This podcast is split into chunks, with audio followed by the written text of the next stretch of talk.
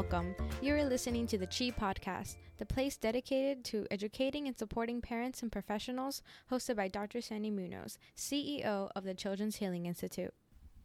One child, one teacher, one book, one pen can change the world. Malala Yousafzai. Hello, my friends, and welcome back to another episode of the Chi Podcast. It is the time of year when parents are getting ready to send their kids off to school, or in my case, off to college.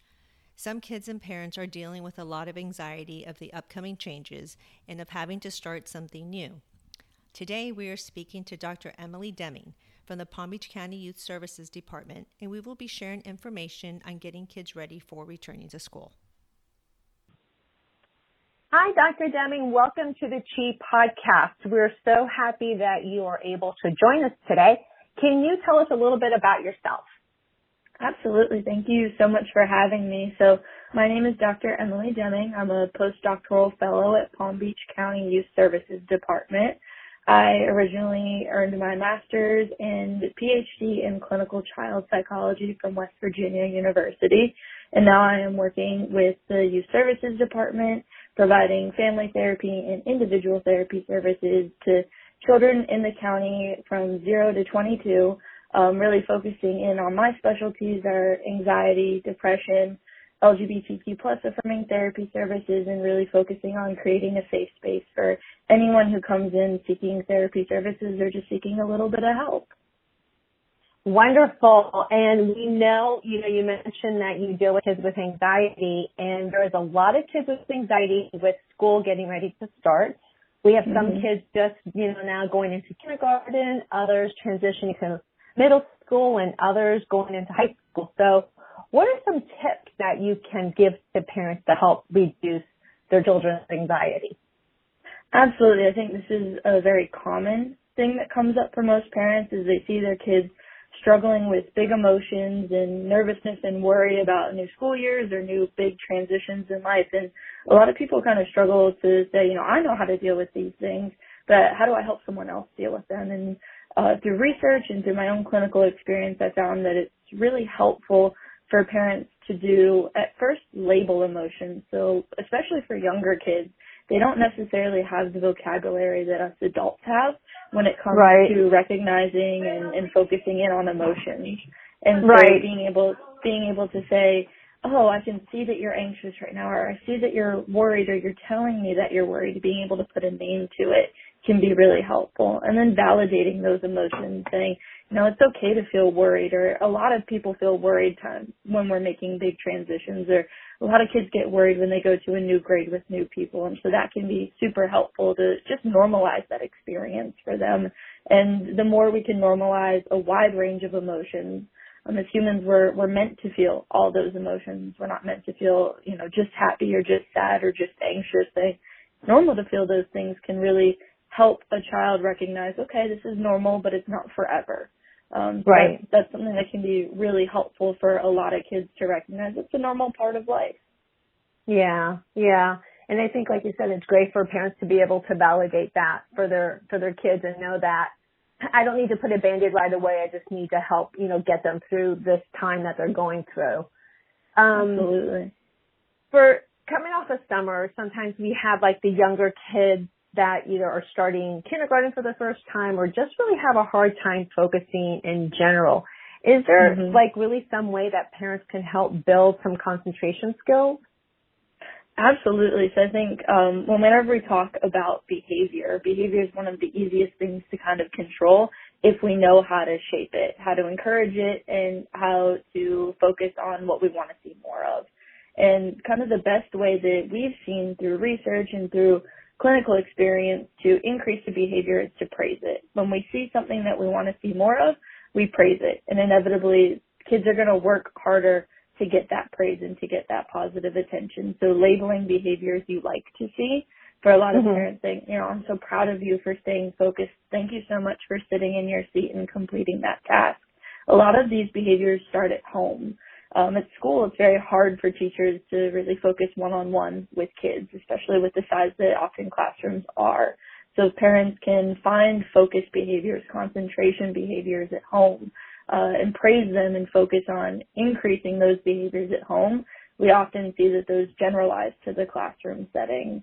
Um, practicing in areas that aren't necessarily school activities. If we have a kid who loves to do art, praising them for staying focused on an art project, uh, praising them for sticking with a task, even that task, if that task is challenging, um, that can be very helpful in terms of making sure that those skills are learned not just in a school context, but in a life context. But it's also important to keep in mind too what's developmentally appropriate for a kid. Um, so we have mm-hmm. different expectations for a younger child than we do a teenager. Um, so it's easy to, to have those expectations, but also make sure that we're keeping track of where we would expect our children to be at. And that's the best way we can support them is to, to value them within their limits and expect those limits. And if they exceed, then that's fantastic. But being happy with effort can be a lot to mean a lot for kids to really focus and feel like they're accomplishing something. I think that's such a key point is for, you know, as parents, we need to be happy with the effort that the kid is putting into, you know, a situation that, that definitely is something to um, validate for them. So thank you for that. Um, high school. So high mm-hmm. school can be really stressful, especially for kids who don't think the same as other kids or they feel like they're different from other kids. It can really kind of, I think, plague on their confidence. Is there mm-hmm. a way that parents can help relieve that kind of stress and help children build confidence, especially in high school? Absolutely. You know, when we kind of anecdotally think back to our high school experience, it can be some of the most stressful times if we think about our interactions with peers, navigating life. That's a, a huge time for identity development, uh, figuring right. out who you are and what you want to do. Um, mm-hmm. And for us adults, it's scary to think about those things, let alone thinking about what it was like when we were a teenager. Um, so really focusing in on creating safe spaces for your kid. If school isn't a safe space, making home a safe space. Um, so space for self-expression, uh, being able to have open and honest conversations about worries, concerns, things that are going well, things that interest them, and things that they're finding not as interesting. We've seen day in and day out with the work that we do that parents model so much for their children. Um, mm-hmm. We we tell parents every single day that they come in here, um, you guys are the models. Your children learn how to cope, how to be people, how to be individuals from you guys.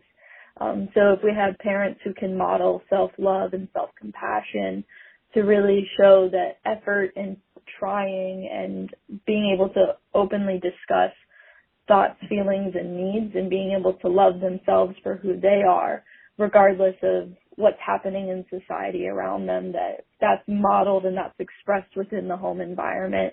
Children have a, a much better chance of being well adjusted even in stressful situations. Wonderful information. Um, for the kids that are struggling, what is, mm-hmm. like I guess maybe a good marker for parents to realize okay, yes, my child is struggling, you know, maybe it's serious enough for an evaluation. Like, how does a parent know when is a good time to get their children evaluated? Absolutely. We get this question a lot, and the clinical term that we use is our kind of guideline is functional impairment. And really, when we explain that to parents, is are the issues that you're noticing keeping your child from being able to complete day to day activities either at home or at school? So is it getting in the way of them being able to perform in school, to do tasks at home, or just be able to, to function day to day? So that's kind of our biggest marker for being able to say, you know, are there drastic changes in their school performance, whether they're going from one grade to another, they're going from elementary to middle school or middle school to high school. We also encourage parents to use teachers as resources, um, especially during the school year. They see your child every single day. They're tracking mm-hmm. their grades and they're often the first to notice difficulties within school and academic performance. Mm-hmm. Um, we also encourage parents if you're noticing that your child is struggling to adjust or even just cope with stressors, but you're not really kind of sure what's happening, we'd encourage you to access therapy services. Um, and oftentimes those therapists can refer out for an evaluation. And so those are good access to resources. A therapist can assess that situation and say, hey, I'm noticing that these symptoms or you're reporting that these symptoms are getting in the way of a lot of things. Let me connect you to an evaluation resource. So parents okay. don't have to make those decisions on their own. They have access to resources and professionals who can help them make that decision too. Wonderful, very important. Um, bullying, that is such a big topic and a big concern that parents face, whether their kid is, you know, starting elementary school, middle school, or high school. What can parents do if they do find out their child is being bullied at school? Absolutely. This is, I think, a very sensitive topic for a lot of people. Right. Um, yeah. It it can be triggering and it can be upsetting, especially as parents who want to protect their children. The thought that their child is at risk at any point in time can be very distressing. Um, and we often see the parents jump into action mode, and we encourage parents to make their child as part, much as part of the process as possible. So mm-hmm. including mm-hmm. them in problem solving discussions, decision making about who they want to talk to, who they want to ask for help. If a child gets left out of that process, it's making it less about them and more about the parent. And so okay. involving them in that process, giving the child autonomy to make decisions can empower them in a situation where they often feel powerless. Uh, being able to model advocacy, how to advocate for yourself, how to get your needs met. Um, so the parent giving the child options, giving them resources, saying, if you would like to go talk to a teacher, I will come with you and I will support you. Um, and then being able to help your child seek services to help them process being bullied and learn strategies to cope with the emotions that come up with it. We would encourage, you know, if your child is having um, a pretty strong reaction to these issues, as most child most children do, um, to seek mm-hmm. therapy services just to help them regulate through a really difficult time. Yeah, yeah. I, I, I think fit into the category of the parent that wants to jump into action. mm-hmm. and kind of had to really be held back and kind of, you know, like tell myself, okay, how can we, you know, how can I empower my kids to like exactly like you said, you know, what do you want to do? You know, how can I help you through this process? I was kind of like the one, oh no, let me just go meet with a school dean and we're going to just take care of this right now. So yeah, yeah, I can totally relate to that because you, you do want to protect your kids and, uh, I can understand that model. Absolutely, um, yeah. And, and I think part of it too is we're modeling as we teach our kids how to navigate through childhood and, and adolescence. We're setting them up for success later in life. And unfortunately, the reality of life is there's going to be bullies everywhere. Um, yeah. Even as you, you get into adulthood, there's bullies. And so uh, if we start modeling that problem solving and advocacy process early on in life, we're not only empowering them in this situation, we're equipping them with the tools that they need later on in life um, when parents aren't as much of the equation to be able to deal with bullies throughout their life. Exactly, exactly. Very good. Um, so middle school anxiety for parents. So now we're having the kids, you know, they're, you know, going into middle school. I guess there's more exposure to social media. There's more exposure to social media. Um, mm-hmm. The question is, how do we keep our our kids safe like via those spy apps that you can download on the kid's phone like you know is there a line between keeping your kids safe and being a nosy parent mm, i think this is a question a lot of parents ask especially as they're starting to navigate a much more digital age like you said they're uh, mm-hmm. we do have access to a lot more resources and really decisions about like safety are so individual and so unique to each family. It's really a judgment call. But something that we talk about with parents is they, they make these decisions about how to keep their child safe and what's best for their child is talking about how parents' own symptoms of anxiety or nervousness or worry can often be modeled through restrictions and monitoring of their children. So we often see with uh, our cycle of anxiety, there's a pattern of avoidance, so avoiding things that make you anxious or escape, leaving situations that make you anxious. And in times where we overuse the resources we have, it's modeling that cycle of anxiety and feeding into parents' own sense of worry.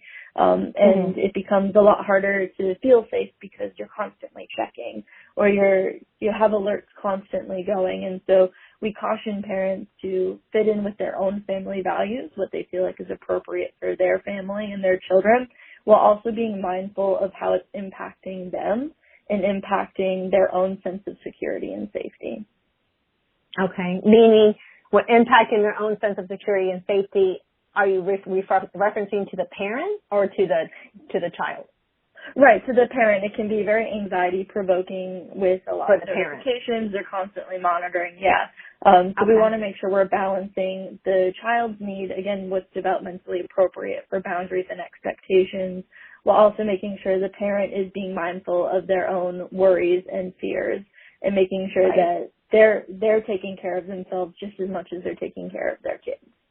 Okay, good to know. Um, again, I guess on making new friends and, you know, kids that may feel, you know, be feeling left out, whether it's middle school or high school, we have sometimes cliques that are being formed at school and, you know, how do we help our kids through that stage of, you know, they're trying to make new friends, but they're not being successful. They're kind of feeling left out. How do we help them cope through that?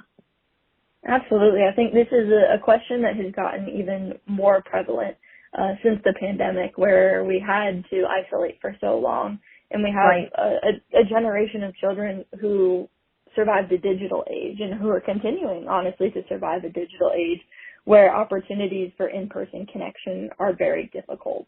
Um, so we encourage children to find groups, sports, clubs, activities that give them the opportunity to interact with peers who have similar interests. Uh, research has shown that it's a lot easier for them to connect with people who they have similar interests with the extracurricular activities, um, things that they're passionate about, and finding other people who are equally as passionate. Uh, we strongly encourage kids and uh, for parents to encourage their children to kind of get them out of their comfort zone. And so oftentimes, especially when we're in the midst of a pandemic, it's very easy to kind of stay within our bubble.